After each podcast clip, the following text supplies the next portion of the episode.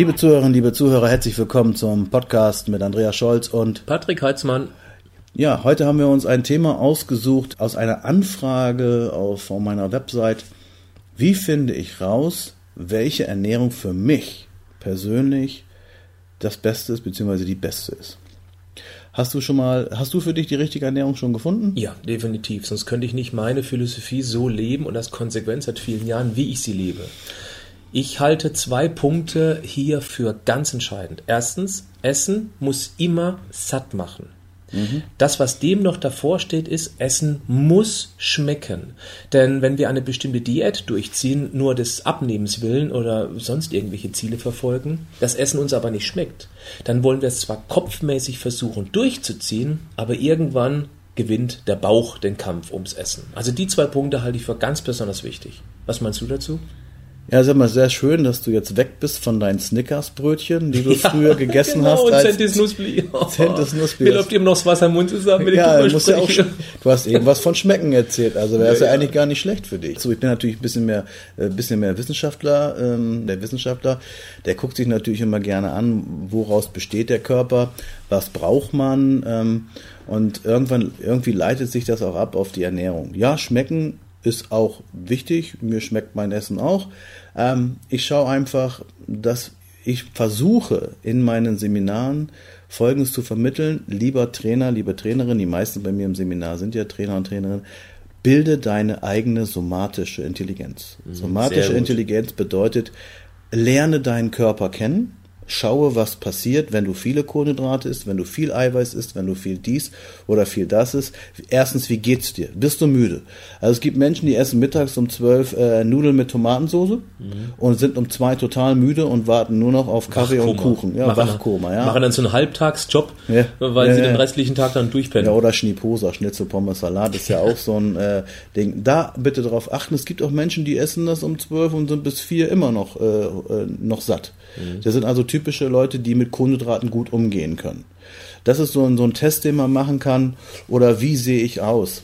wenn ich dies oder das esse. Wer sich schon mal etwas länger mit Training und Ernährung beschäftigt hat und vielleicht auch mal, du magst das Wort nicht Diät, aber ich mag es sehr gerne, wenn man einfach mal Diät gemacht hat und hat gemerkt, wenn ich sehr wenig Kohlenhydrate esse oder sehr viel Kohlenhydrate, wie sehe ich dann am nächsten Tag aus, wie sehe ich beim Training aus und daraus kann man auch sehr viele Rückschlüsse ziehen, wie müsste ich mich ernähren, damit ich erstens besser aussehe und eine bessere Leistungsfähigkeit habe. Das Wort Diät mag ich schon, wenn man es im richtigen Zusammenhang sieht. Denn Diät heißt ja nichts anderes als Lebensweise. Ja, und da spielt natürlich auch dann die, die persönliche Verträglichkeit von Nahrungsmitteln eine ganz entscheidende Rolle, weil viele Menschen so eine Fructose-Malabsorption haben. Ja. Also einfach Schwierigkeiten mit Früchten beispielsweise. Sie fühlen sich nicht gut, Blähung, Durchfall, das sind die Symptome verschieden. Genauso bei Laktoseprodukten, ja. also Milchprodukten, wäre ein Tipp vielleicht mal, wenn man sich so generell mit seinem Essen nicht so 100% wohlfühlt, einfach mal jeweils eine Woche lang auf eine ganz bestimmte Lebensmittelgruppe zu verzichten, mal eine Woche lang keine Milchprodukte und dann auch für sich wirklich ganz bewusst wahrnimmt, ob es einem dadurch gleich geht oder eben äh, besser geht. Wenn es einem besser geht, dann merkt man, aha, hier habe ich vielleicht eine Unverträglichkeit. Das kann man machen mit Laktoseprodukten, Milchprodukten, das kann man machen mit Früchten wegen der Fructose, das kann man auch machen mit Gluten. Also wenn man eben eine Glutenunverträglichkeit hat. Ja, das merkst du sofort. Du bist nicht so aufgebläht, deine Haut ist schöner, dir geht's besser, du bist nicht mehr so müde. Ja, das kommt drauf an. Also das, das sollte man auf jeden Fall ausprobieren und seinen Körper ähm, beobachten. Nochmal, was, was esse ich vorm Training, was esse ich nach dem Training, wie geht's mir dann? Das sind eigentlich so die besten Tipps. Also wir müssen das entwickeln, was eigentlich jeder Kfz-Mechaniker kann. Wenn du mit deinem Auto fährst, gut, du hast ein relativ neues Auto, aber hast ja mal ein altes Auto gehabt. Ich weiß noch damals, als wir zu deinem ersten Seminar gefahren sind. War das der A3? Nee, das war so ein alter Golf, wo die Wasserspritze, wo, wo das Wasser nicht mehr rauskam. Ja, natürlich, vorne. richtig, ja, ja, genau, ja. Und das schleift und das der schleift. Der bei der Kaster Berger mal stehen geblieben ist, weil der Motor vorne gedampft hat. Oh, ja, ja, das ja, war ein großer Spaß. Vielen Dank genau. VW. Und da hast du, äh, äh, da hast du auch so einige Sachen nicht gewusst und habe gesagt, du, dein Radlager schleift und da hast du gesagt, das höre ich nicht, mhm. weil du dich damit nicht beschäftigst. Und ich habe es zufällig gewusst, weil ich auch mein altes Auto du bist hatte. ein Autofreak, ja. Naja, manchmal.